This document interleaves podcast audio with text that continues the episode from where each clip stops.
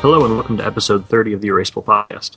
Tonight we have a special interview with Chris Rothe from Write Notepad, and that'll be coming up later in the show. We also have our normal uh, segments of points and our pencil of the week, which this week we're talking about the Dixon Ticonderoga Renew. I am Tim Wasem, one of the co-hosts of this podcast, and I am joined by my two good buddies, Andy and Johnny. How are you guys doing? Good. How are you, Tim? Doing great. Doing great. It's summer. Yeah. Break. Yeah, you guys get out early. That's awesome. It's uh, yeah, yeah, we started early too. it's funny because um, on both of my podcasts, I I talk to people who are who are teachers, who are or have been teachers, and uh, I know it, things get really squirrely there at the end of the year, and then all of a sudden it's just like I have so much time. yeah. I want to sleep. yeah. just, just have a toddler and that'll that'll fix that. Yeah. I lost that feeling a long time ago, but it's a lot. It's it's definitely more fun to play choo choos with a toddler than um, deal with students in the last three weeks of school, which is like shutdown mode. so it is it is a relief. I'm really we're really excited to talk to Chris Rothe uh, tonight from uh, Baltimore Zone, Write Notepads and Co. But before we get to that, let's go through our regular segments and let's start with tools of the trade. And Johnny, why don't you get us started?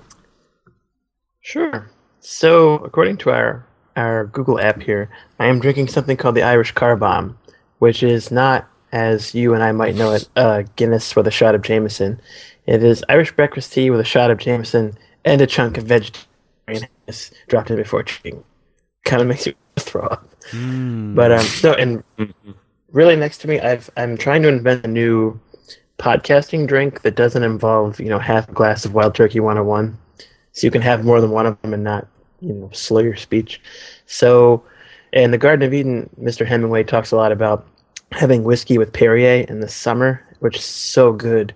So specifically if you take one shot of bourbon put it in a tumbler top the tumbler off with cold perrier and three ice cubes cubes let them melt so that there's like a weird head at the top. Perfect. It's called the papa podcaster. Hmm. Cool. so Much I'm better. actually I'm on my second one, and it's uh, Bulleit bourbon. Hmm. It's Really nice for this one. It's not too sweet, That's really nice. and I'm writing with uh, Ticonderoga Renew, our pencil of the week. How about you, Mister Andy? Um, I am drinking Surge. What is that? it's a it's like a Mountain Dew competitor from from the day. I don't know if you're allowed to uh, even carry a Surge in Johnson City, Tim. Yeah, isn't isn't it isn't it illegal? Didn't they like it got shut down because of like weird stuff that was in it? Oh, I don't know. Are you thinking of Four Loco? No, no, I'm thinking of Surge. I thought it was like shut down because of it being like really corrosive or something. The cans just melted. Actually, I the last time I drank Mountain Dew was in college, and it was part of uh, a larger amount of drinking that then got thrown up later, and now I cannot drink Mountain Dew Yum. um, or Yeah. or any or any of the yellow sodas. I can I can do clear sodas and I do colas, but not those uh, like energy drink ish sodas. Um, Now they make Mountain Dew in different colors. yes, you could have blue puke. they have they have one here now that's called Dew Shine, which is just Uh, Mountain Dew with no color. I've heard of this. Um, Say that really quickly. it's, Dew it's Shine. It's funny because Mountain Dew is another word for moonshine, right? And like like a old word for moonshine, so it's just like they're combined. They might as well call it Moon Dew or, Mo- or Mountain Moon or something like that. That's like a good band. Mountain Moon.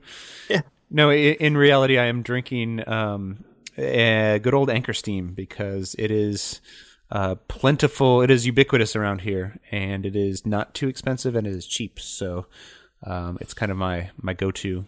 Um, I actually discovered I was trying to find. Um, there's a really really good Japanese um, microbrew called Kawaba, K A W A B A, and they serve it in some of the really nice Japanese places here, and it's so good. But I can't find it in bottles to buy, so I'm gonna keep looking for that, and and God willing, someday I will come back on this podcast drinking Kawaba.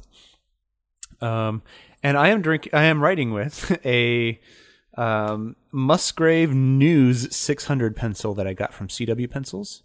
I had never I had heard of it before, but I've never seen it or used it, and I, so I had to buy some. It's like 40 cents uh, from CW Pencils, and um, it is kind of intense. It's it has a really really thick core. It's it seems like it's maybe twice as thick as um, like as standard pencil cores.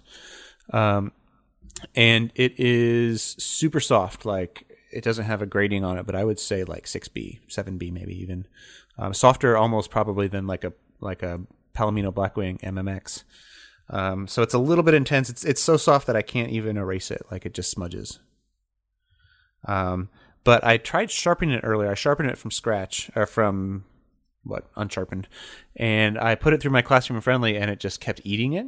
And I think the uh, little burrs in there were just chewing off the end of it, and so it kept breaking the lead out.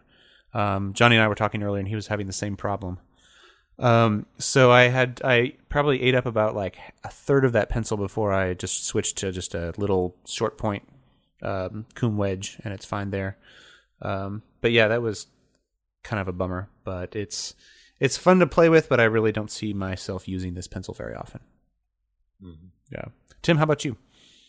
I'm drinking a, a drink that's called the Rothe in honor of our guest. It's one part Natty Boh, one part Pikesville Rye, with a Write Notepads cover smashed up and steeped at the bottom for 10 minutes. Mm. It's How like, local. Yeah, it's that like real, the cardboard really ties it together. Like, you know, Literally. it, uh, yeah. do, do, do, you, do you like muddle it and just get like little cardboard fibers like kind of floating throughout? Or is it? Well, it's it says ten. I mean, ten minutes. Like you just keep mashing it and mashing Oh. it and steeping it. I mean, and basically by the time you drink it, it's almost totally incorporated Oh, wow. into the drink. The Natty Boh kind of. It's almost like the Natty Boh eats the the uh, the cardboard, Oh, wow. and so it just Yeah. becomes this kind of slush. So Pikesville Rye is pretty Get your- corrosive. You can get your, uh, you can get your fiber. Yeah, yeah, exactly. Yeah. So it's, it's a health drink. it is a health drink. Um, because I have one for breakfast every day. Chris will be honored to know about this. Yeah. Um, in reality, I am drinking Charles Shaw Shiraz from uh, Trader Joe's. Oh, Three yeah. buck chuck. Yep. So I'm drinking that, and I am writing with a Write Notepads round natural pencil, which we'll get into later. That's awesome. Yeah. Well, for this week's, or I guess I should say for this episode's pencil of the week, we have chosen to talk about the Ticonderoga Renew, which was kind of a, from what I understand, a revamped version of the EnviroStick, or at least the EnviroStick was taken out and replaced with this. And you can correct me if I'm wrong in that, but it is a pencil that is made from uh, pieces of cedar that were used in different ways that are cut so that they can be reused. I'm guessing there are like extra runoffs or maybe like the little extra part that's left at the end of a, uh, a slab. Uh, and it has recently been available at Target. So that's why we were excited to talk about one that was readily available at a place that most people uh, can find it. Did I did I get that right as far as what it's made of, like what it is? Yeah, I think so. That was kind of my guess because you can see these little grooves, kind of like a. You can see a cut mark usually where it's obviously two pen or two pieces of wood were sort of stuck straight into each other, almost like they they put these grooves so that they fit together, um, almost like a gear, like two gears fitting together. And So that was kind of my guess. I have a confession to make about this pencil. Mhm. So I um I had intended when we kind of decided on this a little last minute. Um, I was going to run to Target before uh, recording and get one of these and try it out. Um, I did not make it to Target, so I do not have one of these pencils. So I I get an F. The pencil gets pencil gets an A. I get an F. So what do we do? Um, I think you talk about it, and I, I, I just uh, I just soak it in. I think as well. This has never happened before. Stop this podcast. um, I, I will say it's it's weird. I went to go look up a little bit about it. Um, it is not on the Ticonderoga, the Dixon Ticonderoga website. They they have the EnviroStick, but they do not have the Renew on there. Is it They're like probably just behind. Yeah. they seem to be in most sense. Yeah. most senses. J- Johnny? Is this like a special for Target kind of a thing, or no? It's not Um, because I found an Amazon link to it, which is Yeah, I weird. think they they have it online in a few places. And Elizabeth sent me a box like maybe a year ago, and I've been I was hoarding them because um, I didn't know if I'd be able to get more. And it's only a ten bucks, which when you can't get a lot of them, you're like, oh man, it's not a dozen. But yeah, now they're they're they're like what two seventy nine at Target. They're pretty Yeah, cheap. yeah, yeah. They're under three bucks, which is Now like whenever I go, I just pick up a box. Like God, I have them. So as far as the big box stores selling pencils, I have to give the I mean relative gold medal to Target because Yeah. they have both this and the the uh, USA Natural. I think both Yeah. those pencils are just rocking. So Yeah, and you can get them both for like five bucks and change. Mhm. Which is really sweet. Target's pencil game is on fleek. They were carrying those uh, woodless uh, Staedtler pencils for a while. The All X Right slash Full HB. Oh, But I haven't yeah. seen- at seen Target. them. Yeah, this is a while ago, maybe Yeah. a year. And they have those U buy pencils, which is awesome. And of course, the colorful Bics that no one likes but me. is it you buy or you be? Because you buy would be like really shameless marketing. Like, You buy like these you- pencils. you buy I don't now. it's, it's one of those things where, um, like you know, you buy one and they give one to a kid in need. Oh, okay, Actually, they- then I they're- now, they're now I just feel like a dick. Well, we I all know that thought already. UB Tim. too until today when I saw their their um, social media posts about their anniversary. I was like, oh man, I bet it's pronounced you buy. So I could be totally wrong, I'm a jerk. and I probably am. You're the worst, Tim. You're off. You're both off. And Andy didn't get the pencil. yeah. You're mean. You buy. I'm gonna. Johnny's like, I'm doing this alone. myself. This is gonna be the most boring damn episode ever. Hour and a half of Johnny. Just listen to me finish my drink and go to sleep. Well, when when Chris comes on, you can uh, you guys can just curse just constantly. Nobody. Actually, I could just get on my bike and ride down to Chris's uh, bindery, and I'll leave Skype on. You hear me cussing at traffic. yeah. You're the blinker. So back to the pencil. Um, Johnny, what do you think about it? What are your uh, your thoughts, and then what grade would you give it? Well, I already liked the Enviro stick a lot because um, the finish on it was nice and smooth, but obviously still unfinished. And I liked the the um, Ticonderoga ferrule with the green eraser and the, the green foil print. I thought it was all really pretty, and I was always kind of disappointed that it wasn't cedar. So this is like you know Johnny's dream pencil. So I mean, I'd give this pencil an A. I really like it. The only thing that could make this pencil better would be if it was made in America and not China, but can't have it all. Mhm. So It's it won't still get an A plus. Still a good pencil, though. We can give them. Yeah, it's, it sharpens well. It smells good. The core is nice. The eraser works. The finish is very nice. Yeah, they they I've gotten long points on them, fat points, hand sharpen. This pencil's it takes it all. Have you guys noticed that with these um, with these recycled pencils, is there any sort of a um, like when you sharpen down to where it kind of like joints together? Does it get weird at all when that happens, or does it, is it pretty pretty seamless? I actually I've- just did. Like I just uh, not like earlier today when I sharpened it. I sharpened past that point, and I noticed nothing. So it's hmm. pretty Yeah, I've never noticed anything. pretty pretty seamless as far as I can tell. That's awesome. I bet if you used a really crappy sharpener, you'd notice. But none of us do that. Never. I wonder if you were using a knife, if you might feel feel something from the glue there, because the glue's got to be harder than the wood. There's a episode title. Glue is harder than wood. The glue's got to be harder than the wood. I like it. Yeah. know? Uh, I I agree with everything you said, Johnny. I mean, I think I definitely give it an A, a strong A. Uh, it's visually, it's really good looking. I talk about it all the time, but I have a, a, a deep love for for natural finish pencils that don't have a lacquer.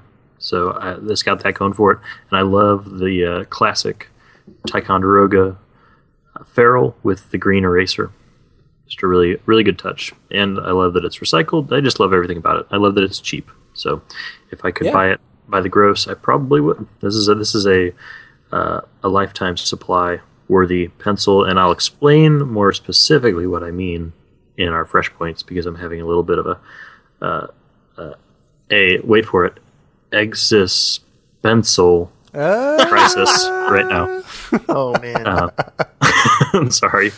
I'm really sorry, guys. Um, uh, so I, I give it a, a strong A. I think it writes really nicely.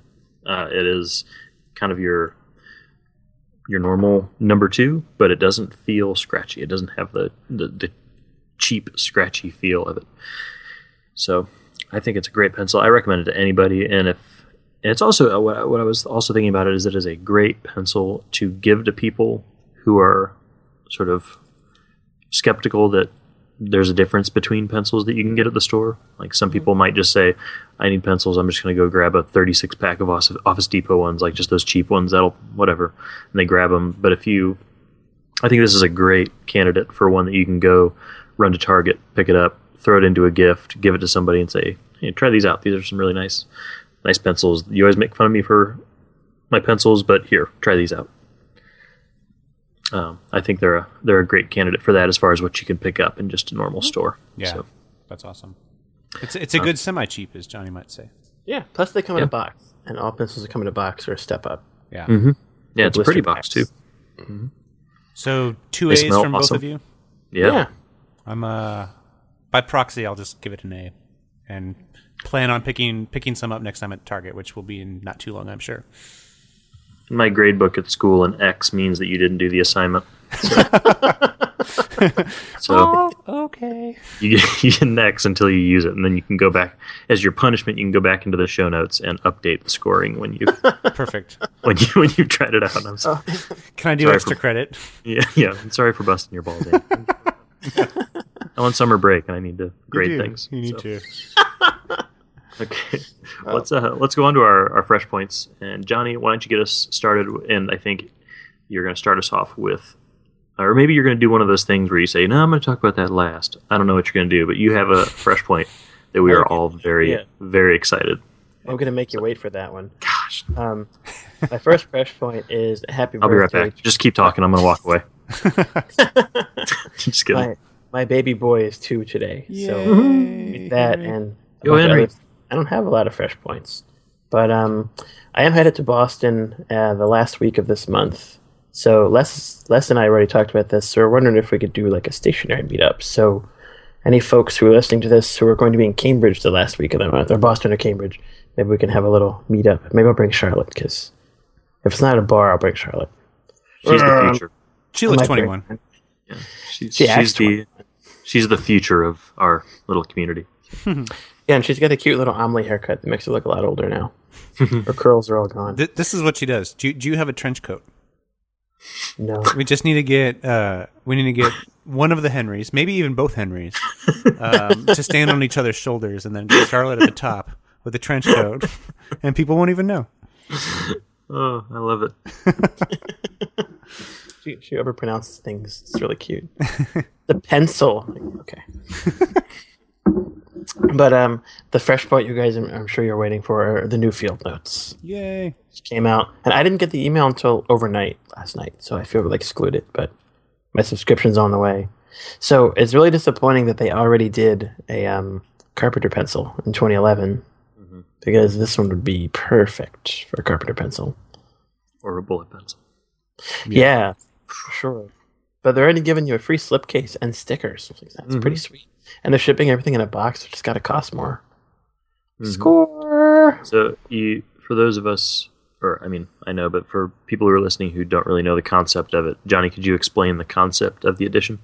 Yeah, um, this one is called the Workplace Companion. Is that right? Workshop companion. Workshop Companion. So they've picked, you know, six traditional, like your dad does it in the garage fields, like uh, plumbing, electric, woodworking, gardening, automotive, and what I'm forgetting. Plumbing. But, uh, yeah, But they've they've pr- produced um so they're color color coded notebooks. These have some sort of new heavy paper that is um, dot grid and brass staples, which is yes, really I love awesome. brass I, lo- staples. I love when they mess with the staples. awesome. And um, they've printed on the spine, which is pretty cool. And if you're a subscriber, you get a magnet. So if you're not already a subscriber, this might make you a subscriber because that magnet looks really sweet. I uh, I sort of added just to just to avoid the rush that I knew was going to come. I I do what I usually do, and I just added two to my cart and went to go hit purchase before uh, I really even read about it. And then I saw that my card was $40. forty dollars instead of twenty dollars, and I was like, "Holy crap! What is going on?" So yeah, so I had to stop and go back and look at it real quick. So I at this point only ordered one because I really didn't want to spend more than twenty dollars. Um, and so I'll I'll check that out and you know see what happens. Uh, I'm I don't know. It's I, dot grid, right? Yeah. Right up your alley. Yeah, I love their dot grid. I I love the dot grid. I'm not super thrilled with just the concept of it, just because it's it has a very specific use case. So you know you have a workshop you have projects that may be involved in all these areas and i and i get that like you know people don't really use the national crops edition for example to go out into their fields and plow their Those are- crops. Well, I don't know. I use my I use my sorghum to grow my sorghum. well there you go. Or the uh, the six people who went on expeditions. yeah exactly. Yeah. And they're not just like you know. But um so i i get that it's not people don't actually use it for these u- this use case but it, this feels more like it feels more like they want people to. And i i love i mean the design's cool. I, I mean it'll be it'll be awesome anyway and i can't wait to use them but it just it doesn't feel like something i'm you know going to utilize a whole lot I pro- i'll probably just put it on a shelf and you know keep it there for a long time I'm gonna be all over these. I'm like on the total opposite end of the spectrum, and Yeah. I'm not like a uh, like handyman. Like I've I've done. I, I quit my garden this year just because I was sick of it. I hate painting. I've never done electrical. I've done plumbing once, but I had a lot of help. I did some change- automa- automotive work where I used a I've, field I've changed. I've changed five alternators, but that's the only car thing I've ever done. uh, but I am so. I just think they look so awesome, and I'm going to use them immediately. I'm so excited about them. I think it's, uh, you know, I guess maybe for me, like the as far as what the concepts are, they usually are just kind of. I, I take it in aesthetically, Yeah. and then I just it kind of rolls off my back. I just kind of This for is me, maybe just being more of a, I don't know, more superficial or something, but just the look of them are, are cool, and I can't wait to. well, and and I guess like the concept of it is a little bit closer to something that people do in real life, if that makes sense. Like and and farmers farmers live in real life, ex- expeditions, you know, they. But this is something that probably the people who use field notes might actually do to have workshop or garage projects. And I, I could also just be uh, grumpy because uh, I recently moved to a place where I no longer have a workshop or a garage. So that could be it. um, I Yeah. love, uh, I love the video. yeah. Yeah, this the might be the coolest one they've done. Pretty hilarious. I, I, I love the little touch at the end where one of them falls over and he immediately like picks it up and slaps some duct tape on it to hold it up. it's pretty great. Um, Yeah. th- They do a aesthetically, they're edition. they really are good looking. They they it looks completely different than anything Field Notes has done before. yeah, It's um it, it feels a little bit more like native Draplin, if that makes sense. yeah, yeah. I, th- I know what you mean. Yeah. Do you guys? So these should start showing up tomorrow. Would that make sense? Or I it usually take so. longer? I feel like Don't somebody that, on I want to sleep tonight. yeah, I, f- I feel like somebody on the uh, Field Notes um, group had a picture of them already, but maybe I think some people go do local uh, pickup, that's true. Yeah, which makes me very jealous. mine. Uh, there's a shipping shipping label created for it, but I do not have a delivery date yet. Yeah, that's where I'm at. Oh, I didn't even know you could check that sort of thing. Oh, I emailed them to ask them because when I didn't get the email, I haven't gotten a few of them for a couple months. They're like, no, no, no, here's your slip, shipping slip. All's good. 'Cause, you know, they, they always get right back to you. If only we knew Okay. somebody on the inside. Yeah. Love you, Dawson. yeah, I'm stoked about this. So we're thinking about getting a condo. So painting is the only one that I have a, you know, conceptual use for, but I really like the spacing of their dot grid over uh, some other brands. And um Baron Figs is really good too because it's faint, but it's be really fun to draw cartoons about things we see in our neighborhood and in our city that Charlotte and I like to do. and poop. It's my favorite thing to draw. Come out to San Said that out Francisco. There's plenty of poop on the street for you to draw. Yeah, whenever I go to New York, I'm always horrified. I'm like, "There's poop on the ground." Human poop. And in Baltimore, there's all this, you know, Gross. social pressure. If you have a dog, people stare at you and watch you pick that poop up. because you know we have a rat problem that's already pretty bad, and a This- lot of other problems. This took a really weird turn. Yeah, talking about, it's got very scatological. when are we all of a getting our uh, Field Notes poop edition? That's what I, that's what I want. They're going to be brown with yellow type. oh, gross. All right. the Okay. stomach bug edition. One will Oh, be like poop. One will be like puke. Oh, and one will look like keep going. toast. Move on. Move on. Oh gosh. Yeah. So, um, for my next fresh point, I mentioned, um, God, it's been probably been a month or two. Those big, um, extra fun plastic pencils. I noticed they're showing up at Walmart now too. Oh, So wow. they're they're showing up everywhere. I guess they're going to be a big feature for back to school this year. So, you know, compared to some of the pencils that we champion, you know, the writing experience is not great, but they're sort of positioning them against mechanical pencils, which I appreciate. Yeah. The write is pretty similar to a mechanical pencil. You know, it's plastic, Yeah. But um, less breakable and way more fun. And I love those colors. It just, I just, it feels like a Yex pencil kind of like Yeah. paying tribute to those. And they're made in France, which is surprising. Yeah. They're, and they're they're not that expensive. I, I have every time I go near them, I kind of buy a pack. but um, yeah. So if you haven't found them yet, now you can get them at Walmart, Walmart and Target. So far, uh, they'll probably show up at Staples. Also, they've got a lot of big products. Yeah. But um, yeah, that that's about all I have. I'm looking forward to Andy's first one. Heck yeah.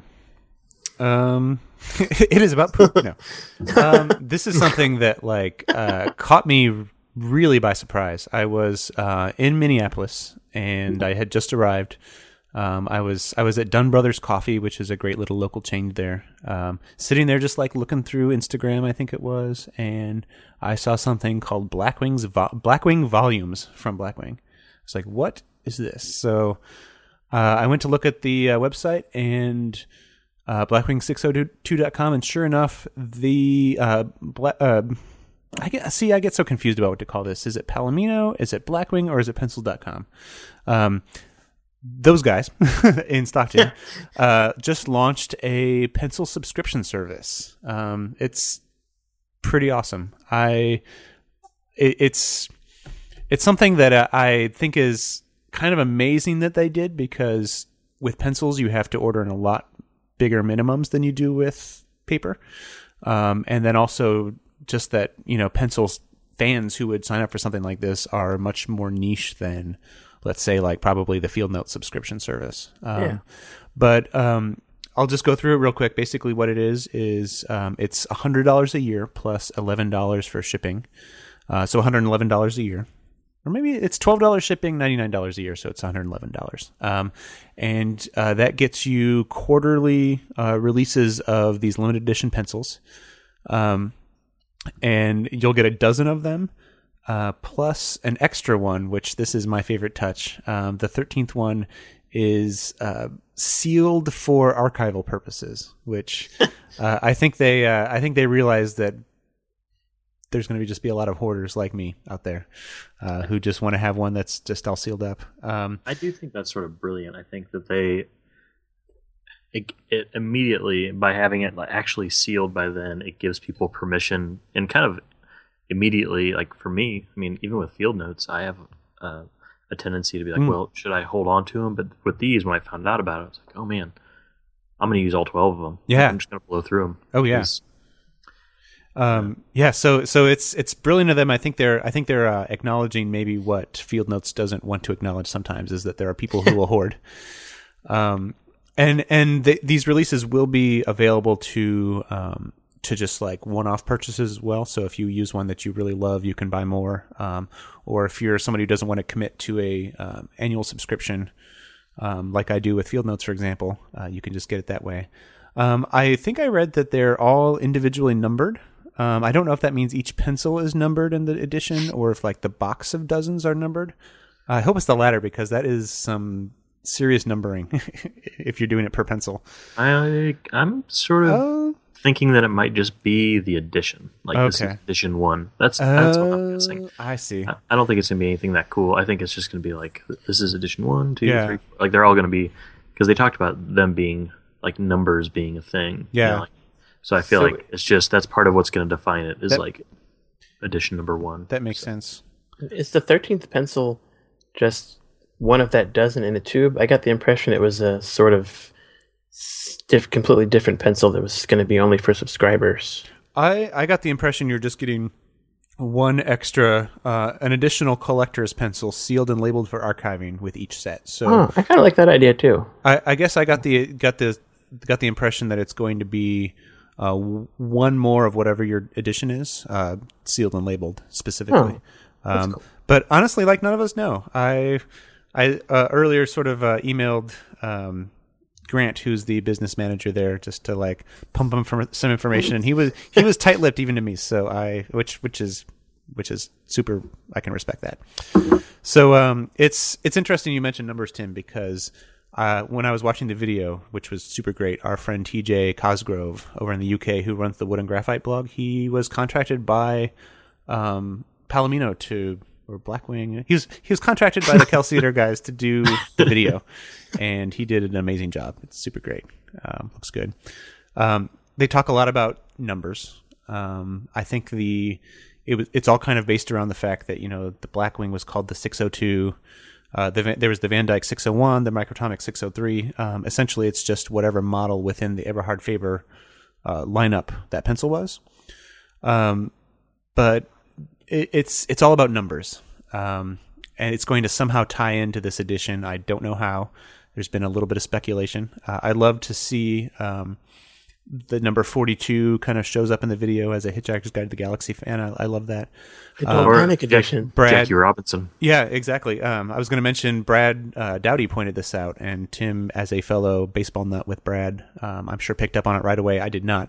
Uh, they showed 42, which was Jackie Robinson's number in um, in the, the it's the same blue as as his jersey, right? Yeah, Dodger blue. Yeah, Dodger mm-hmm. blue. Yeah.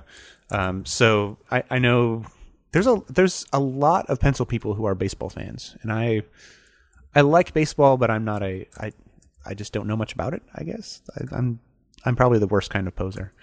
um, so I, I I just can't wait to see what this is going to be like. I signed up for us. I think we all three are getting a subscription. Um, yeah, I didn't want it at first because I'm stupid and I thought it was 12 pencils for the year. Oh. we were talking about this on text. Like, that so is expensive. Stupid. It's $100 for thing I ever heard of. And it turns out I'm the dumbest thing I ever heard of. it's four dozen and I'm out of Blackwings. That's actually not a bad price $25 for a dozen Blackwings.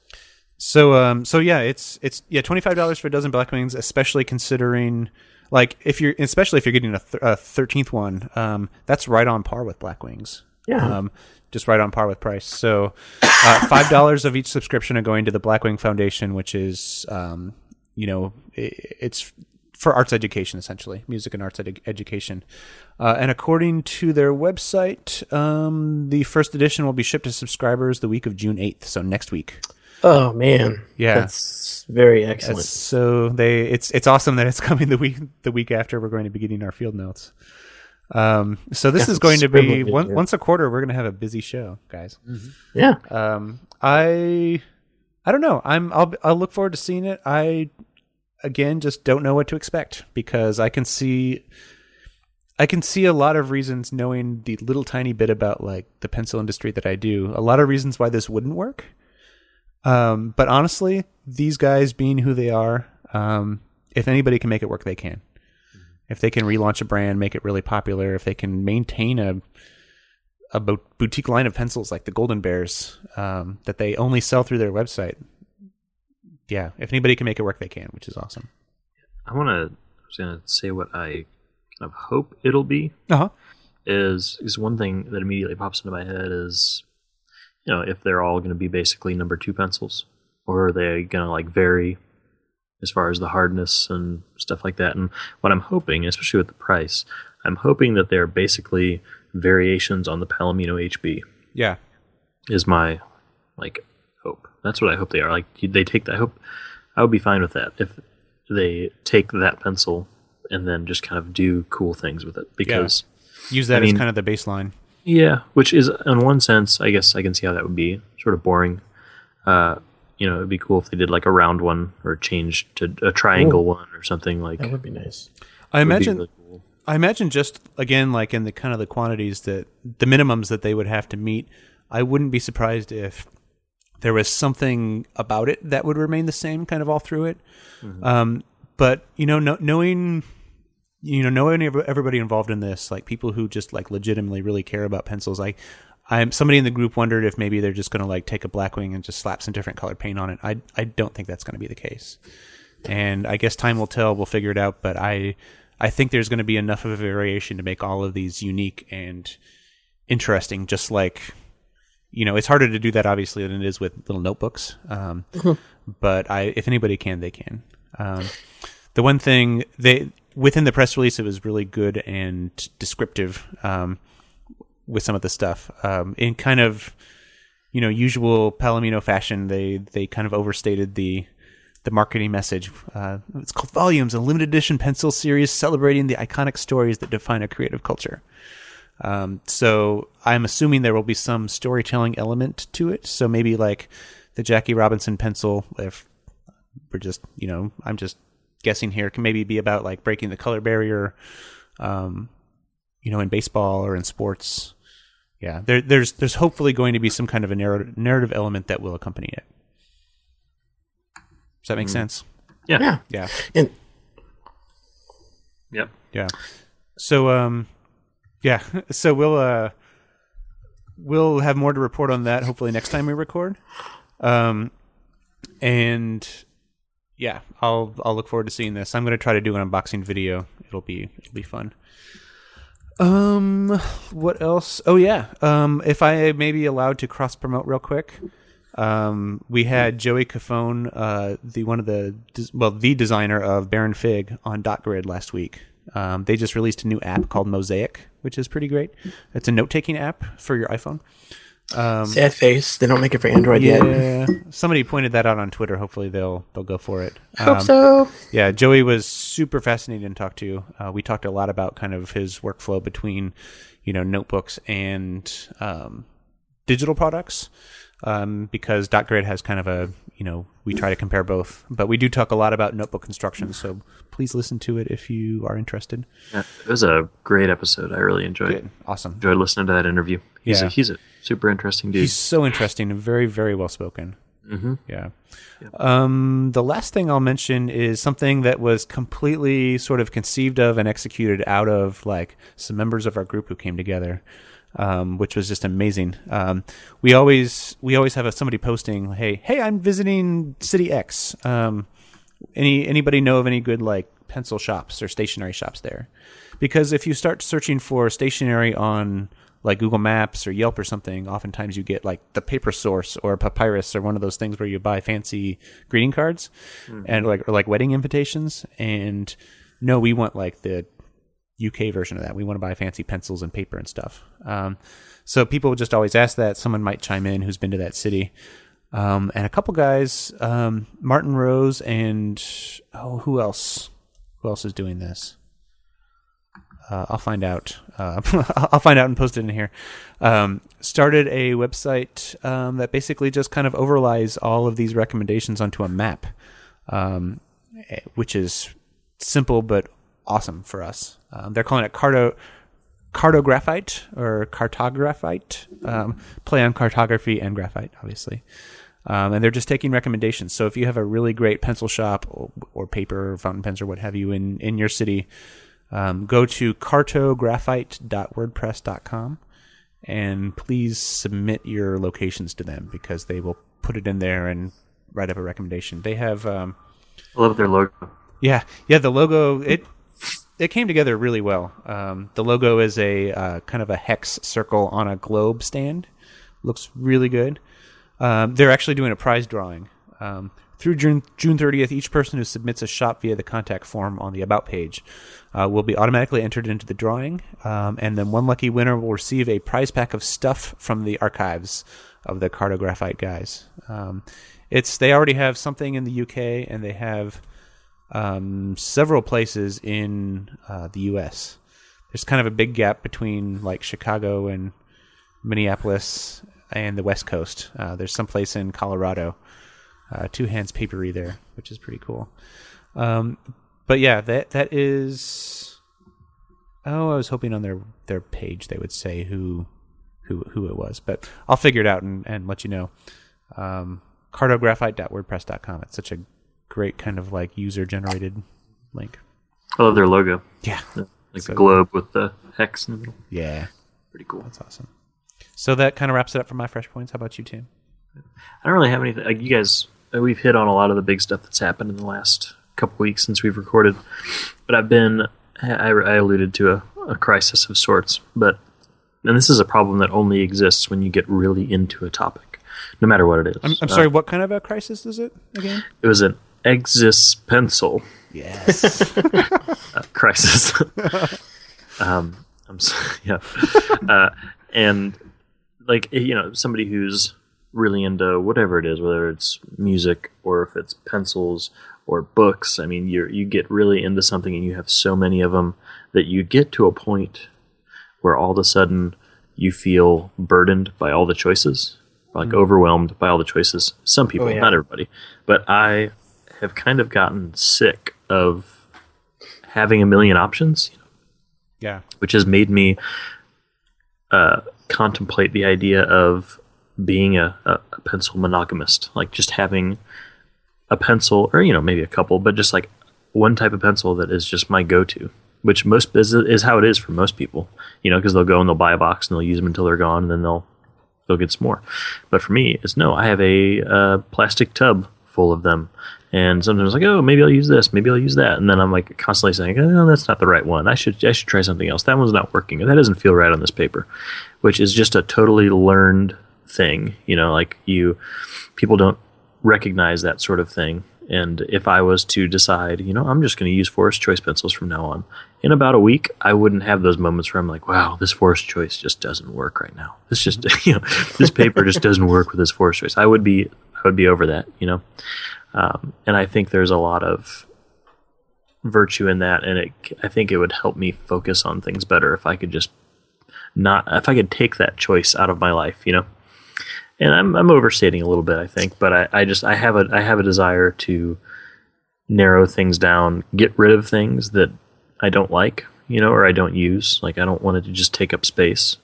Uh, I want to have the few pencils I like and just stick to them, and not have to sort of say, "What am I going to use today?" or or go through those scenarios I was just describing where. Oh, that doesn't feel right, or this isn't working. I should try something else because I noticed that with my writing, when I'm using pencils and I start doing that sort of thing, what that really boils down to is me just wasting time.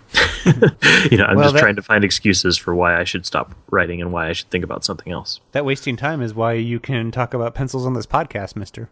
Well, but I can still do it. Yeah. So that's that's what I was thinking about because it's like, well, I I still love doing this and I love trying new pencils and I can still try new pencils, but I want to have, you know, I could pick up a, a new pencil and write a page with it and have plenty to say about it, and I, I enjoy that and I find it interesting. But I'm, what I'm mostly talking about is just I have this mass of stuff and I want to get rid of the stuff I don't use. You know, I have this urge to just say if I don't if I'm not using it now, if I don't have a desire to use it now, then I should just move on and simplify a little bit, you know. So I guess that's that's what it is. I mean, having just one pencil I use is definitely an overstatement, and I would never make it to that point. but but I, I want to simplify. I want to narrow down just so that I can focus on the writing or whatever the task is, rather than uh, letting that choice get in the way. It's just kind of So that that kind of Smothering. raises an interesting point because earlier somebody um, sent in some feedback asking um, if there's anywhere where we just kind of aggregate our pencil recommendations. Um, so what if somewhere on Erasable's website um, we have just a list of maybe like our, you know, top five regular go-to pencils, and That maybe awesome. maybe Tim, maybe that's something that you can then, you know, narrow your list down from. Um, you come up with that, and then between those, you can kind of decide, you know, if this works for you. Uh, it'd be in, interesting to talk about kind of like regularly is is your journey there and finding whatever that Grail pencil is for you. Yeah, well, I think we should uh, we should use that as our next episode uh, topic. We Yeah, should absolutely. work on those, get that set up, and then we can each talk about ours and talk through the the choices. I think that's great. I think that's a good idea, and I'd love to hear from other people because I know there and I part of the reason why I choose to do this is because there are some people. There are lots of people in our group who post these pictures of their go-to pencils, and I envy, you know, that they have that because I, I always just kind of jump around because I have so many options. I have a million pencils, so Should should we ask people then to start submitting kind of some of their go-to pencils and why into the group? Yeah, yes. That's I think awesome. that is a great thing. We could, yeah, put a post up and have people just give us, uh, maybe like, just to keep them the the thread from just ballooning. You know, say number one to five, and give us one sentence on why you why you use it.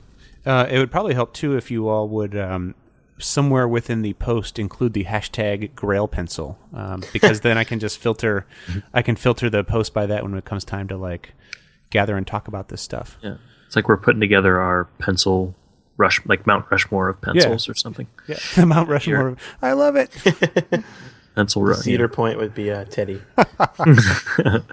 yeah so that's that's something i've been thinking about a lot and i've even gone as far as thinking about uh, the idea of designing my own pencil because I, you know there are companies that make a few companies that make custom pencils and i had kind of contemplated the idea of what if i was to find a company that i could work with that could make me what i want and i could order in a bulk you know this Yeah. large amount and that could kind of be always in my five that could be my go-to um, you know for me it would be a round natural cedar pencil with like a number one lead, like a B lead in it, and a pink eraser. Like if I had something like that that was just that was well made, and I could order you know like a few gross of it and use them for the rest of my life, that that would be really gratifying to have kind of one that fits me.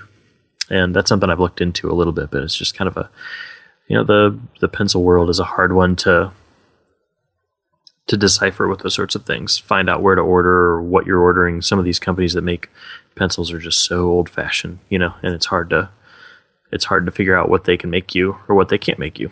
So um, I've I've you know looked into Musgrave and I don't know if Generals does it, but Oh, they Yeah. refuse to. okay, well, that doesn't surprise me. But because anyways, that's good pencils. yeah, I would just I, that's something I've been thinking about a lot in relation to that idea of pencil monogamy. Just if I wish there was a place where I could go design like my perfect pencil and order basically a lifetime supply, you know, like three or four gross, and just have those. That would be really really cool thing. Might So- be a, a unrealistic or you know maybe not possible, but So- it's just kind of a dream. So Johnny is typing typing exactly what I was about, about to say, which is um, when we went to Caroline Weaver's shop, um, she ordered some batches of pencils from um, J.R. Moon, uh, and she got some some really amazing like etching done on the side of them, like embossed. They, basically, they took her signature and embossed it into the pencil, uh, which is pretty amazing. And uh, that that might be something to look into because I think that you can customize, you know, more than just you know colors. I think you can customize eraser colors and uh, graphite quality, things like that too. So that might be something to look into. How would I? You know the website? Uh, Johnny. Um, she said she has a person that she talks to on the phone. Okay, because I was gonna say I don't even Old see school. a, I don't even see a website. Yeah. I Interesting. think they were Thanks, they were yeah. bought and sold not not long ago, or sold and bought. Yeah. We'll Okay. um, we'll follow up on that. See see what it is. Yeah. Sounds good. Well, yeah, that's just something I've been thinking about a lot, and I, I think, I think other people in this community will probably resonate with that. I would think, uh, just yeah, I think so. and at- or at least periodically, you know, you have that feeling, or maybe other people are, than me are just more uh, able to handle the pressures of having all these No, no, pencils. I did I did National Drama Writing Month in pen because I couldn't handle the choices. yeah, yeah, So- it gets to be a little smothering, you know. yeah, Tim and I do a, a writing partnership where we do a short story a month, and the last time I did it, I sort of kind of sat by myself in the living room with one notebook and one pencil and a knife, just like I'm using this pencil.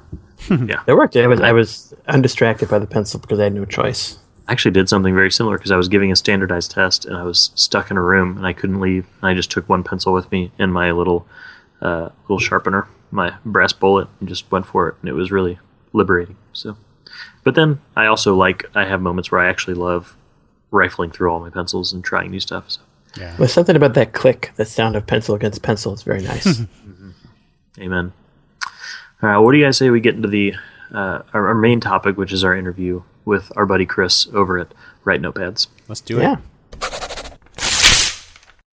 Our interview today with Chris Rothe was recorded over a very sketchy Skype connection, so we apologize for any issues in the sound quality. We hope that you still enjoy it because we thought the content was so good that we still wanted to push it out there and share it with you. Uh, so please enjoy this interview with Chris Rothe from Write Notepads.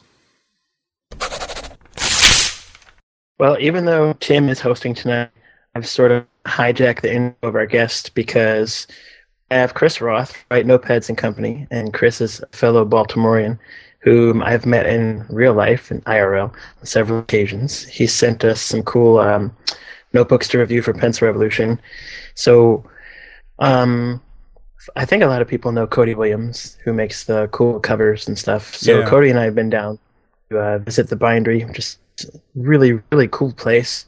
And I thought the press room referred to press as a media, not presses like the Heidelbergs. So that's that's super cool.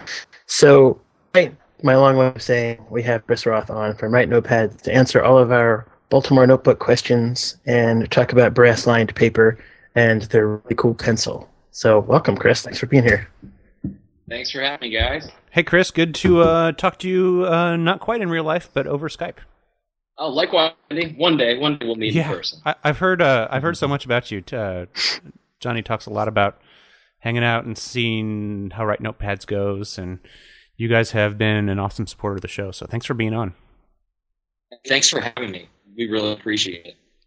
So, um, I guess I'd be interested to know um, how Write Notepads got started. Why? What made you want to start a notebook company, especially one that's very, very much like a location-based kind of like East Coast thing? Like you, you have New York boroughs, you have Rhode Island, you have Baltimore. Um, how did that all get started? So the the entire idea behind Notepads uh, was created at South by Southwest in 2001, Hmm. where I was attending with a friend of mine who was a professional blogger and um, going to parties and such and individuals that he was connected with. Uh, I determined down there that if I were going to do something, pursue something, I guess if you want to even consider what we're doing, a more modern approach. Um, I had to create something physical, something tangible. And myself, coming from a long lineage of bookbinders, I thought, man, this is a great opportunity to really make use of this amazing machinery we have to create a product that sort of moves us from the traditional means in which our business have been conducted by dealing direct with other businesses. So we really wanted to create something that we can we can take out there and sell to individuals around the world and and make that personal connection with them. So it's it's dealing with an end consumer that I mean really it's it's it's reinvigorated my my love for creating books. So for instance, when when we went about this, um, we determined that we had to we had to separate ourselves from from the rest that existed prior to us. And by doing so, we sort of picked and pulled things that we love. So for me, it would be the the old industrial revolution feel and style and functionality of. I mean, let's let's face notebook is nothing more than than pieces of paper bound together uh, in in a, in a folio for you to keep and, and reference and and uh, catalog, if you will. And we decided to to not only style it in a way that, that screams days old, also using machinery from those days to create these products. Um, as Johnny can attest, he's seen he's seen. I think he's actually participated in in putting together some of his own books. Um, Yep. How how I mean the creation of a notebook. Some people I think may may believe that it's it's a as simple as walking up to a copy machine and pressing, you know, however many you want, and it comes a, a completed notebook. There's so many sets of hands that go into each and every notebook, and every step of the way, a different set of expert hands touch it in order to get something that has consistency and quality throughout. That brings up a question how, how big is the the operation you have there? I mean, there's this on your site. There's this awesome picture of uh, you and I believe are some some coworkers, but you're sitting there and there's there's a dog involved. I just think that's an awesome uh, an awesome picture. And I was wondering, like, who who are the you you mentioned all these expert sets of hands.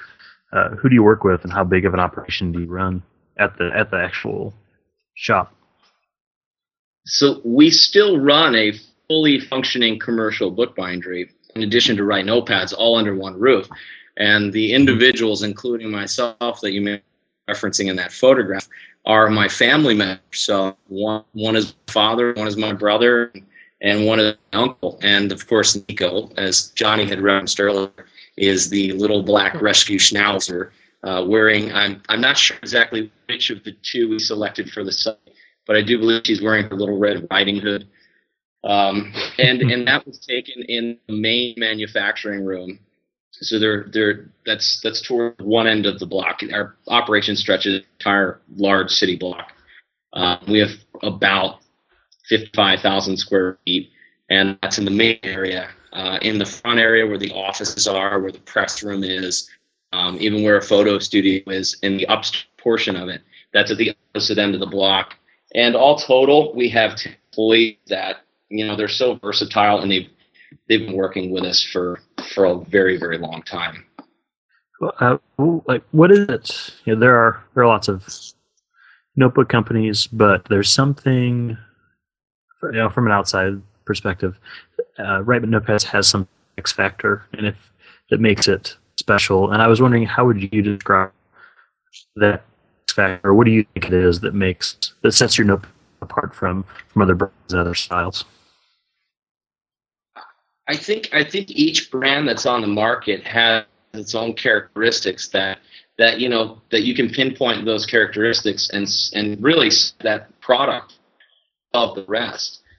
Um, I think what can separate us from others is is perhaps our we're very neurotic when it comes to incorporating things that fit the tone and keep continuity uh, feel alive in what it is that we want to do. So, going back to that, another thing that Johnny had touched on is uh, the brass ruled paper. So, we we we like to swim upstream oftentimes. Um, brass ruled paper is a term that I created um, to sort of, I guess, maybe perhaps romanticize what is traditionally called pen ruling. Uh, I, I couldn't think of a more confusing term than pen ruling because uh, when I first heard about it, I figured, okay, there's these uh, there are these sheets of paper that are going through, and you know, a hundred pens lined up on shaft, and it's running a continuous line. Well, it couldn't be further than the truth. It was the, it wound up being these long steel shafts with lead spacers and these beautiful old brass wheels that would run over an ink pot and basically lay down that continuous on the top and on the bottom of the sheet.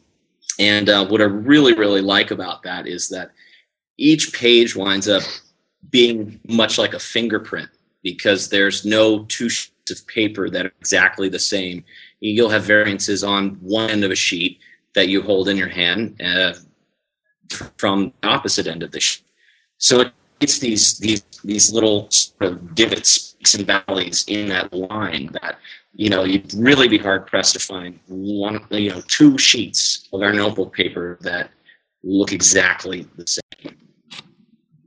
In addition to that, I would have to say when we went about this, we we always had our operation in Baltimore City, and Baltimore City forever day, as Johnny can certainly attest uh, has caught a really bad rap, and uh, especially by way of the civil systems.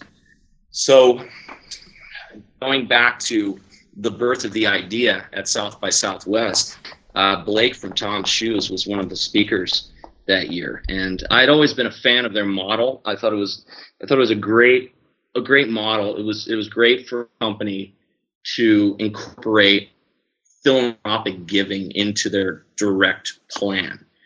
Um, we decided that exactly what we wanted to do. We wanted to connect with the community, and we wanted to do it in a way in which we're connecting not only with the community, with the schools, anyone who has one of our products is also connected to the community and that school by way of the five digit code that we incorporate into the inside of each cover that we we change on batch lot basis. Uh, so one cover, 500 of them will have that number on it, and then that number is thrown in the trash can and onto another one's spreadsheet queued up with every city school uh, on it, and everyone has been given a five-digit code, so you know, every school is in line. I think it's fun to. I just really think about that. I just put my. I have a notebook in front of me. Mirrors, I just put the code in on your website to uh, to track it, which is really cool. I, mine ended up at George Washington Elementary School, that I, which is really uh, my favorite things about your uh, your notebooks. So uh, I'd like you to, um, which I think we'd all like you to talk about that a little more, and wondering like what kind of notebooks are you uh, sending to the schools to use, and have you gotten to see those kind of action? So the the notebooks that we send to schools are are much more along the lines of a composition style notebook. So they're perfect bound um, with, I believe, uh, man, this is this is why I always need a calculator handy because you know the off the off the cusp math doesn't really work. I think it's approximately 150 pages in each book that have just black and white covers, uh, has a feel kind of similar to the inside of our, our larger notebooks, where it has a place for the right name, the course, um, grade, things like that. We want to just keep it as neutral as possible, so we wouldn't create any additional conflicts in those in those environments. Um, and uh, and basically going back to what you had had asked also, we have had the privilege of seeing these things in use, and and it's really wonderful because uh, you know you hear it, I hear it, how notebooks and books in general are something that are becoming a thing of the past in the classroom. Well, well, that may be the case by way of people that are a little out of touch with what classrooms actually need. Um, and, and I can tell you that each and every school, each and every principal, each and every student, each and every teacher that we've given these to have have just their eyes have lit up. I mean, you, especially the kids, which was really surprising to see how a kid reacts to just a notebook and a pencil.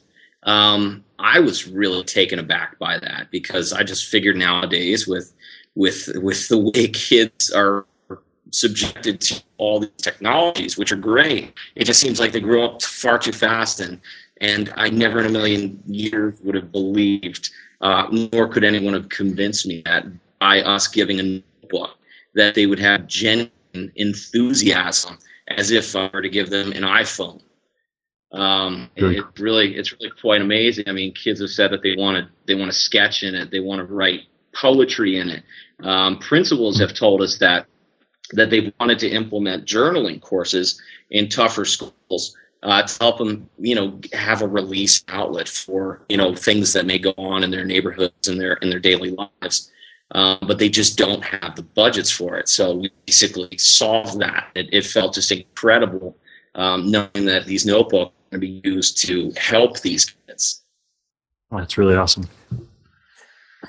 So, um, you guys have some really really cool designs like you did the first um, i remember how you made you made a thousand of the baltimore press where there was the washington monument which of course precedes the one in uh, washington d.c and since then you've had some for new york and you have one for washington and a few neighborhoods in baltimore so could you talk about how does that design become a block you can then press a notebook um, that's that's interesting. So, I guess I'll I'll start with with um, from the design end of things. How how we determine which city, which town, which area is next is completely by feeling. Um, as much as I wish, because it would make my life a heck of a lot easier if I had a laundry list of things where you know I'm, I can reference it and say, okay, well, this month we're going to go ahead and we're going to produce this city and this town.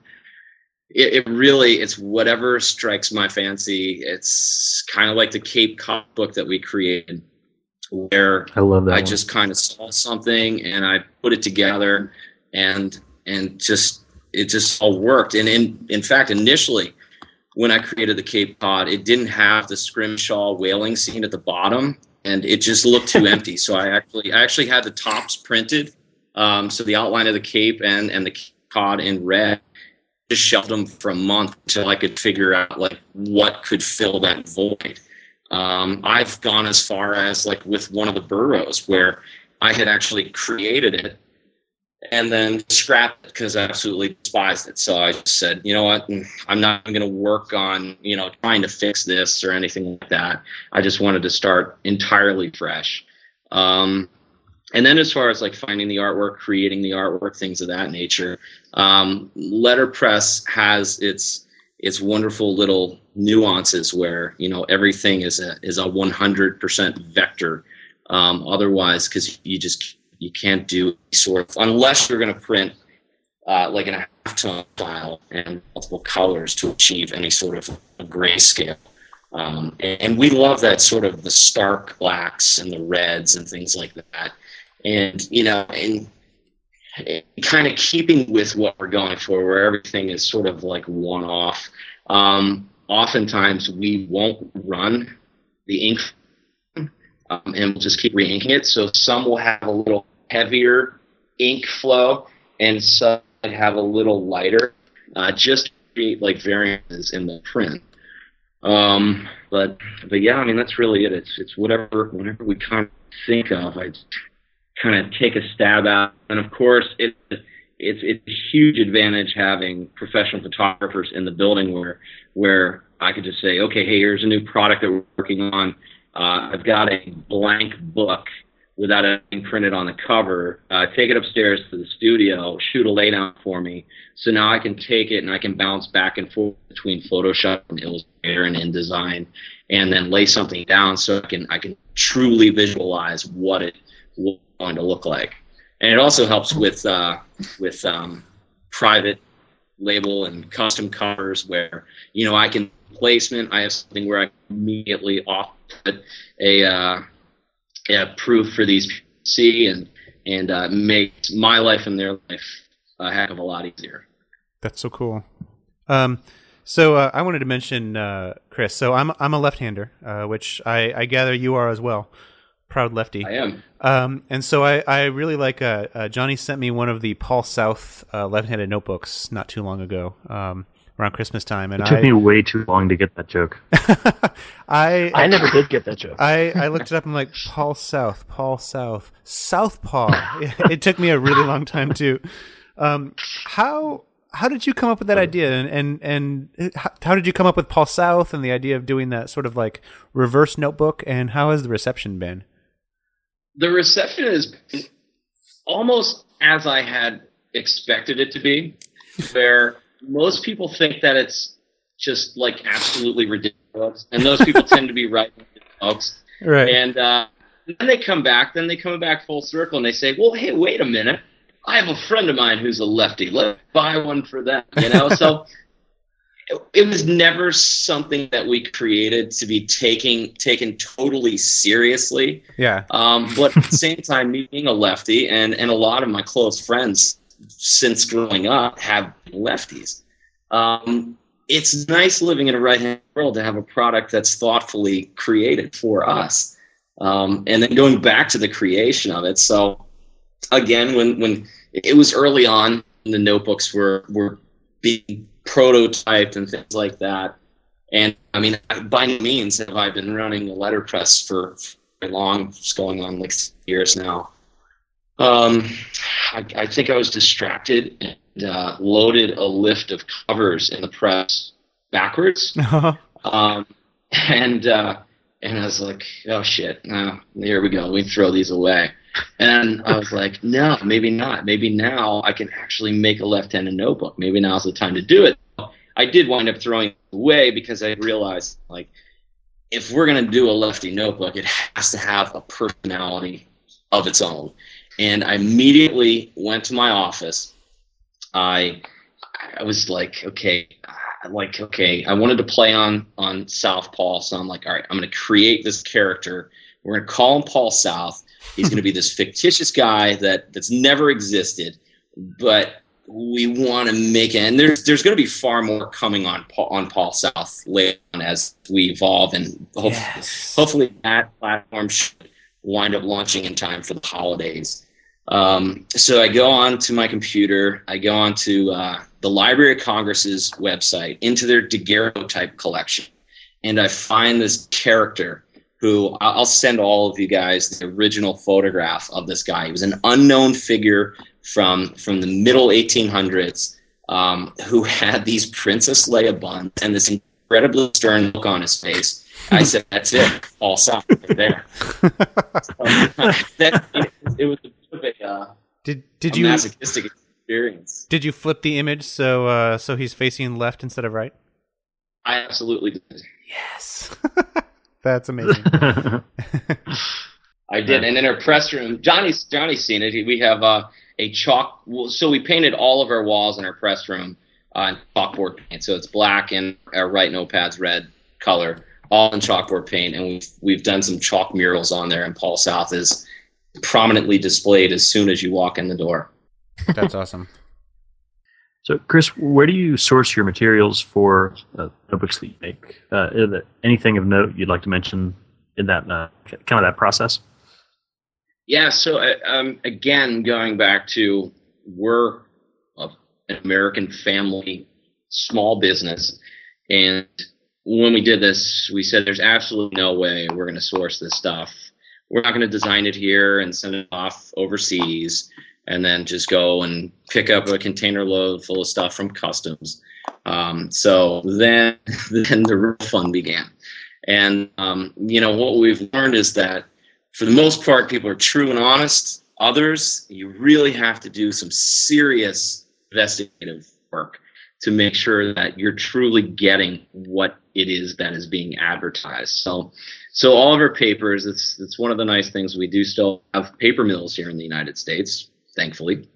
Um, so so it's easy to procure uh, true 100% American papers. Um, the board cover stock for covers come from another family-owned operation out of Philadelphia uh, called Newman Paperboard. Where what a cool operation! It is just like this gigantic compound. Uh, I think it's I think it's right there on the Delaware River, if I'm not mistaken, where they literally have all of the recycled raw paper from recycling trucks dumped in the back. It's sorted, and then they're just like creating these sheets of of um, chipboard stock. Uh, so that's where we get our chipboard stock from. Our rubber bands for books are made by um, Alliance Rubber Band, which is I don't know that there is another band company made here in the United States. Uh, they're in Hot Springs, Arkansas. Absolutely great people to work with. They've really worked with us amazingly well from day one, and and for that we would we will uh, will always be true to them. Um, our wire comes from a company that we've dealt with uh, for a very very long time on the commercial end, uh, Spiral Binding Company out of um, I want to say they're I want to say they're in New Jersey. I know that they had, they had purchased a company out of uh, upstate New York. Uh, so all of the wire is is American steel. It's extruded here and it's formed here, and then of course shipped down to good old Baltimore.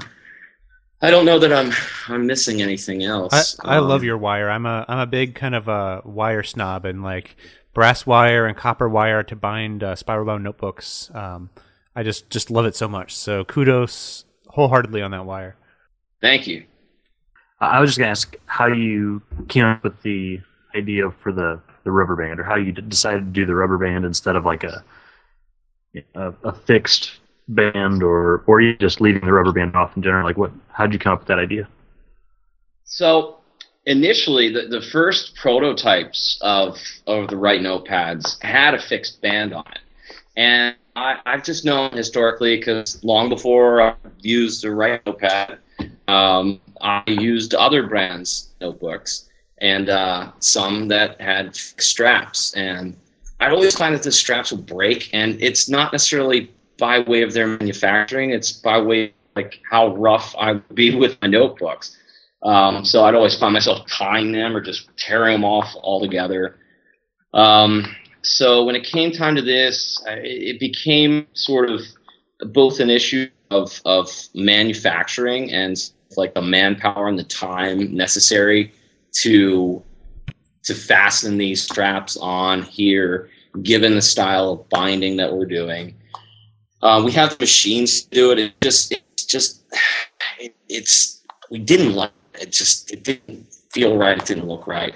And then you have those those two schools of thought where some people like having a strap on their notebook. Some people don't. So we're like, okay, well, hey, we're going to give people the option for a closure. I'm going to get these gigantic rubber bands, which thankfully I haven't fielded any emails of, of children, you know, using them as slingshots because they certainly could be. um, so, so, you know, the rubber band, it's one of those things where we like this. It's optional. You can use it on your notebook. You can use it to create a gigantic rubber band ball, like we're in the process of doing at the boundary, um, or you can leave it on a coffee shop table and somebody else learns what Write Notepads and Company is. So it's like part function, part marketing, part everything you name it. So um, we're amongst friends, so you could admit if pencils are not your favorite thing. Because I know one time in your office, you and Cody were playing with some. It was a black celluloid thing, and it had this gold thing, and this like liquid was coming out of it. So, something like that. But um, what do you prefer to write with and with these days? I'm going to be 100% honest. I came from being a fountain pen user. Um, it all started, I, I, I was using a, a, fountain pen in high school. Being a lefty, it helped me slow my writing down and write a lot neater. Um, so I kind of stuck with that for a good while. And and then it sort of became one of those things I really feel like unscrewing a cap and oh my fountain pen's out of ink for me to take down a note on a phone. It, it so then it, it sort of gave way to like whatever the hell I have available to me. So whether it's a gel, a pencil, whatever. But I've always loved pencils, uh, and that goes back to my grandfather. My grandfather would always have his little cross twist pencil and uh, he actually had one of those little, and I do, I still have the pencil. Um, had one of those little paddings on it, like right at, at, the, at the front. It was, I believe, it's purple um, that he put on that thing. And you know, I like pencils because for me, I can have the ability to erase uh, a mistake and, and, get rid of evidence if necessary. Um, so I, I can honestly say that I have I have migrated more to using a pencil than a pen. But Sharpies, I still use a ton of Sharpie markers. I probably go through more Sharpie markers than like a professional sports team does. Um, it's, it's ridiculous how many Sharpies I go through.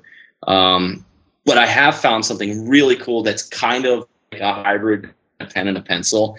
And I'm sure you guys have probably seen it. It's, uh, it's Napkin Forever pens, I believe called, that lay down a line like a pencil. Yeah, I, I actually just just got one from. One? Yeah, I just got one from um, uh, Pen Chalet to try out. It's the um, the Prima one that that kind of looks like a chopstick. Yeah. What What do you think about that?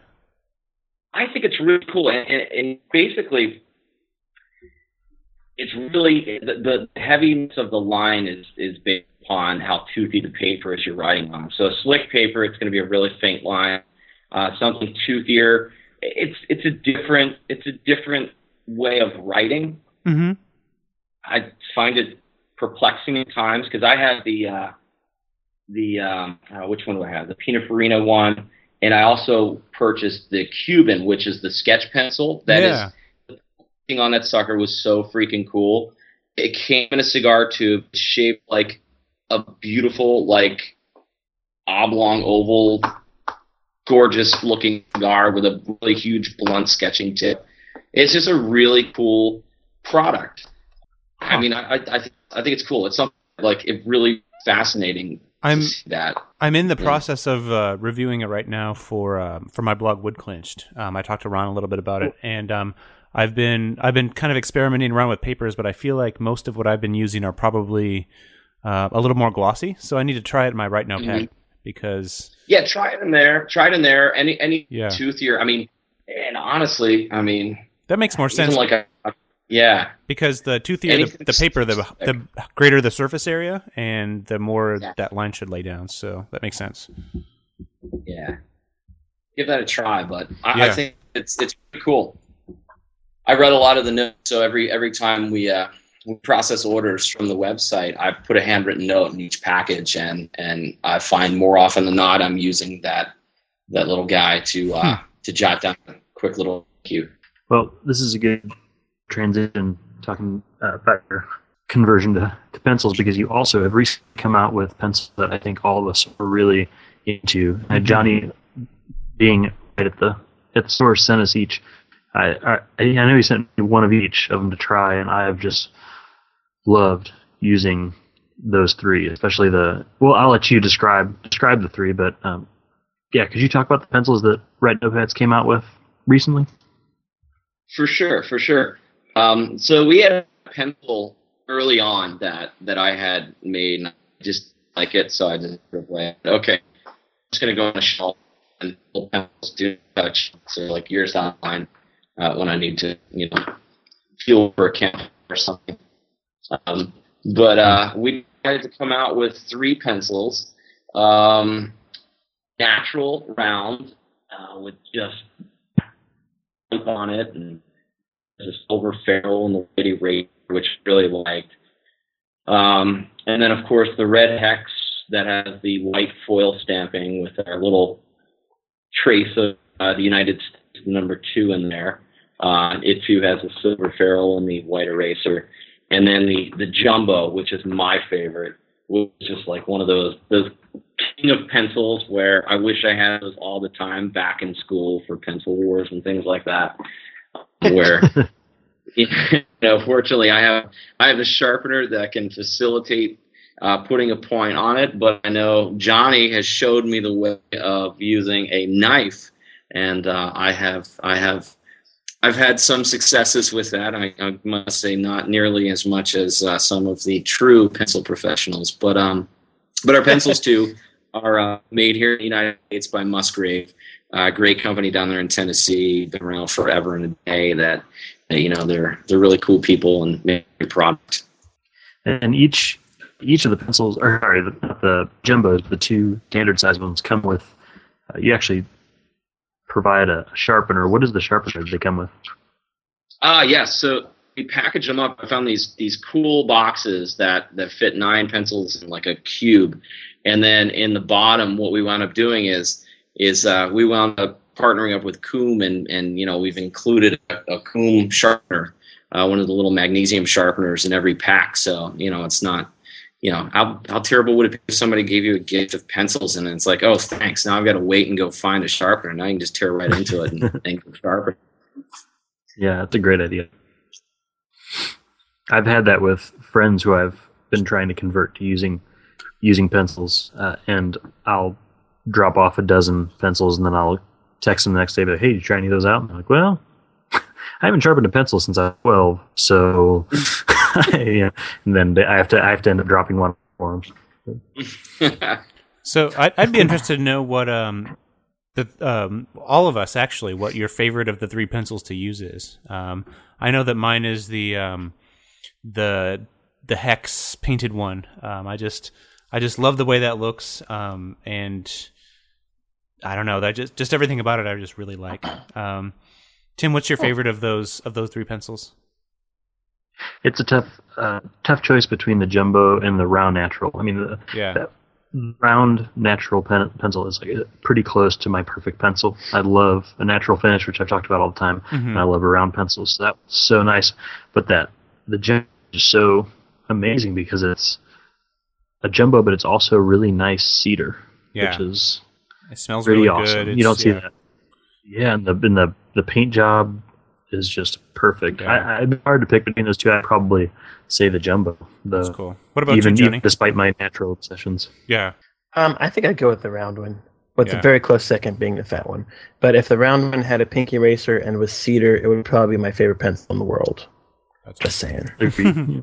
just saying. At least, at least the cedar awesome. part. The cedar part. What's your favorite, Chris, Sad. to use? Uh, whichever one has a point on it. Um, because today, for instance, I was, I was working on some accounting stuff and reached in. Literally, this is no joke. I have a little cup on my on my desk. Must have had 25 pencils in it, mixed between. Because what we'll do is like any of the uh, the round naturals or the hex that we package. That if there are scuffs or blemishes, I just take them and use them in the office. And and literally, not a single one of the 25 were sharpened, and I, I feel like getting up and going to like three rooms over and digging for a sharpener. So I, I just wound up using uh, a pen. But my favorite, my favorite, ah, I'm just so my favorite pencil is definitely the jumbo. I just I like the way it feels in the hand. I like the heft of it. So, Chris, I guess uh, one of one of my kind of final questions for you um, would just be kind of about, about your your product lineup. So you have um, you have those cool the notebooks that are maybe like what A5, A6 size. Um, you have the pocket ledgers, which are fantastic. I, I love that you're producing a pocket notebook that is, you know, not like your usual cahier, as as uh, Johnny would say, um, just a standard pocket notebook. Um, you have so you have pocket ledgers, you have traditional size notebooks. Um, any anything new on the horizon that you care to talk about or uh, would be willing to tease here? If and Well, if if, if not, that's totally sure, fine too. Yeah, we have. Uh, we're always working on developing new things. Um, two part because everybody likes new things, and I get really bored making the same thing over and over again.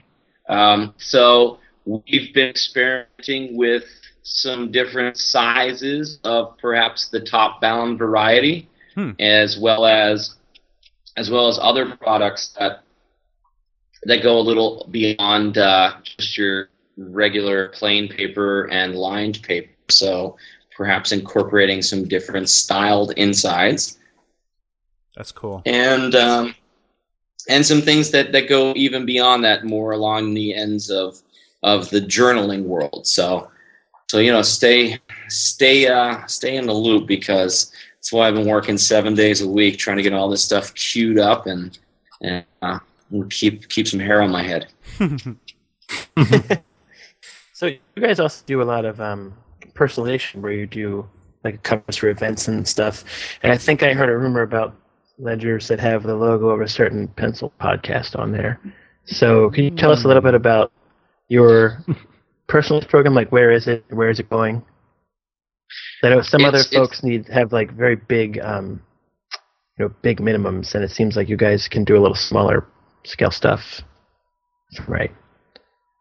Yeah, that's that's a great question. So, so one of the advantages for us having everything necessary for manufacturing under one roof um, is their ability to change direction very quickly um, and very efficiently. Um, so that really opened the door for our private label as well as custom notebooks. I know a lot of other companies. It seems like each manufacturer varies by way of what their their standard minimums are. Um, for us, um, we've we've created a parameter where where a company, an individual, could order 50 units is is the minimum of our regular uh, traditional notebooks, the half eight and a half, uh, and the same 50 minimum on our pocket ledgers, the three by six inch guys. So and then we have some parameters there where you know we give them we give them the option of of uh, going with one color and a certain placement. It's really the sky's the limit as far as what we can do by way of customization. Um, so it's really fun, and it's it's really fun working with different organizations and different companies that that have really embraced us, and and you know we've made a lot of friends along the way for that. And and I think you're right. I think your your premonition was right about there may be a certain pen podcast that that has some uh, has some finished uh, ledger notebooks sitting on a table in Baltimore. More about that later. Uh, and there's a, I noticed this section on your website where you actually have an option to personalize in a small way one single notebook. Is that right? Like you can yes, like, have it yes, basically I- I- stamped like with your name. Exactly, Uh, exactly. So what we've done there is for one one line of type, uh, um, most of the people that opt for that know the name, uh, whether their own or a gift for someone else. Uh, others put a little a little slogan on there, um, but it too is letterpress, just like every other aspect of those covers. So it has that that deep uh, deboss and hand feel, um, which is nice, and we do offer that for one single notebook. and uh, That's cool. see, good old Buck Buck Showalter got his uh, his name personalized on a notebook for for the website. yeah. He- He did. There's a yeah. We got some uh, Buck Showalter, and then uh, there's a Orioles hat that shows up on that that main picture. That's uh, which actually leads to my, my final question for you: Where are the Orioles going to fit up this season? Oh man, I, I, We don't talk about this town this day, these days. you really, you really, you really want to, you really want to put that knife right in my heart right now, aren't you? Hey, I'm an Orioles fan too. Uh, My, a- my, I've got a- my guess is I think they're going to be within one game of the Cubs, so you can, uh, you can draw your own conclusion based on that. But I think if Well- history, which often has a tendency to repeat. Um, but it is. Uh, I think we're both going to be uh, both going to be finding alternative things to watch come September, October. Yeah, yeah, that's. I have a I have a connection to Orioles through my grandparents in in Florida, right by where they do spring training, and so I've always been a Cubs Orioles fan. And this this year, as I'm trying to figure out a way to get to uh, to Baltimore uh, to visit Johnny and uh, hopefully to meet you, I ran over to the Oriole, Orioles site and tried to see if the Cubs are playing them this season, and they are not. But I'm still that doesn't affect the trip. But I was just really hoping to get to see my two favorite teams play. But, Well, well, that stadium's Chris, fantastic as long as there's a good team playing, so you'll be in luck. yeah, yeah. Well, it's going to happen soon. Um, well, Chris, it's really been awesome talking to you, and we're really glad to have uh, finally had you on the show. You a friend of the show, and a friend of Johnny's for a while, and we really love what you're doing over there, and really we're excited to hear you talk about where you've been and where you're going, and we're just really, uh, really thankful to have you on. So, Chris, where can people find you on the internet? Uh, we can be found at writepads.com, W R I T E, and uh, on social media. Our Twitter is at writepads. Our Instagram is at write underscore notepads. And uh, yeah, we, we always keep a lot of fresh stuff on there, so check us out. Andy, where can people find you on the internet?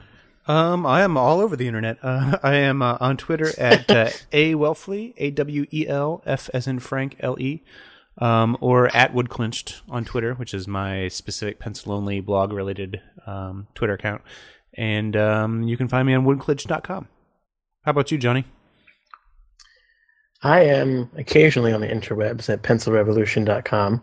Um, I'm always on Instagram at pensolution.com and on Twitter at pensolution. I'm sorry, at just pensolution.com. How about you, Mr. Tim? You can find my uh, writing at thewritingarsenal.com. I'm on Twitter at writingarsenal and at Tim Wasem. It's kind of like the personal account. I'm on Instagram at the writing arsenal. We thank you for listening to this podcast. Thank you again, Chris. Uh, you can find the show notes for this episode at erasable.us slash 30. We urge everybody to join our Facebook group, our amazing Facebook group, which is facebook.com slash groups slash erasable. And also, if you want to get updates as to when the new episodes come out, and if we have any news that we want to share with people in a more general way, not like a private group, you can find us at facebook.com slash erasable podcast, and you can like our page there. You can communicate with us all from our individual accounts or as a group at erasable podcast on Twitter. And if you use Instagram, we encourage you to use the hashtag erasable podcast for your uh, pencil pictures so that we can keep them all together there. A little archiving project or something. Uh, we also encourage you to rate and review us on iTunes, recommend us on Overcast, uh, or whatever podcatcher you use, podcast directory. We really appreciate that. That helps us become uh, more visible so that we don't get mixed up with all the other pencil podcasts out there. All the bad ones. Uh, yeah, all those bad ones. uh, well, thank you for listening to episode 30 of the Erasable Podcast, and we will see you soon.